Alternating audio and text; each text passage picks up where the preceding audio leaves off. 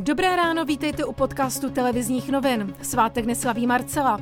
A jaké bude počasí? Dnes bude jasno. Na severovýchodě přechodně až polojasno. Nejvyšší teploty 12 až 16 stupňů. Na horách kolem 5 stupňů Celzia. A teď ke zprávám. Chytrá karanténa bude hlavním tématem několika příštích týdnů. Ostrý start má být 1. května. Hostem včerejší střepen byl náměstek ministra zdravotnictví a šéf týmu chytré karantény Roman Primula.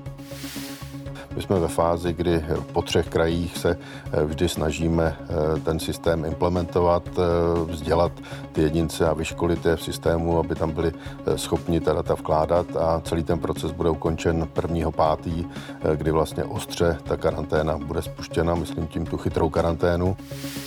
Plošné testování, aby se zjistila promoženost obyvatel na koronavirus, by mělo podle náměstka zdravotnictví začít ve středu. Od dnešního dne se otevírají farmářské trhy nebo autobazary. Na stadiony a tréninková hřiště verzí také profesionální sportovci a otevřou se i provozovny řemeslníků, včetně psích salonů. Svateb se bude moci účastnit maximálně 10 lidí. I provoz městské hromadné dopravy se dnes v řadě velkých měst začne vracet do běžného stavu. Většinou zůstane omezený nástup předními dveřmi. Jako první se začnou vracet do běžného provozu dopravní podniky v Plzni, Ústí nad Labem a Chomutově. Nejvíce zasaženou zemí v Ázii se nově stalo Turecko. Lékaři včera zaznamenali téměř 4 tisíce nově nakažených. Země má přes 86 tisíc nakažených a předstihla v této statistice Irán i Čínu.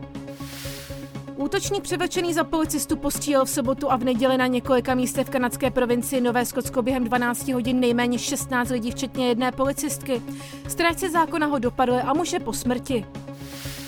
Závod mistrovství Evropy v autokrosu se v letošním roce v Nové Pace neuskuteční. Pořadatelé se rozhodli původně pátý díl šampionátu zrušit kvůli pandemii koronaviru.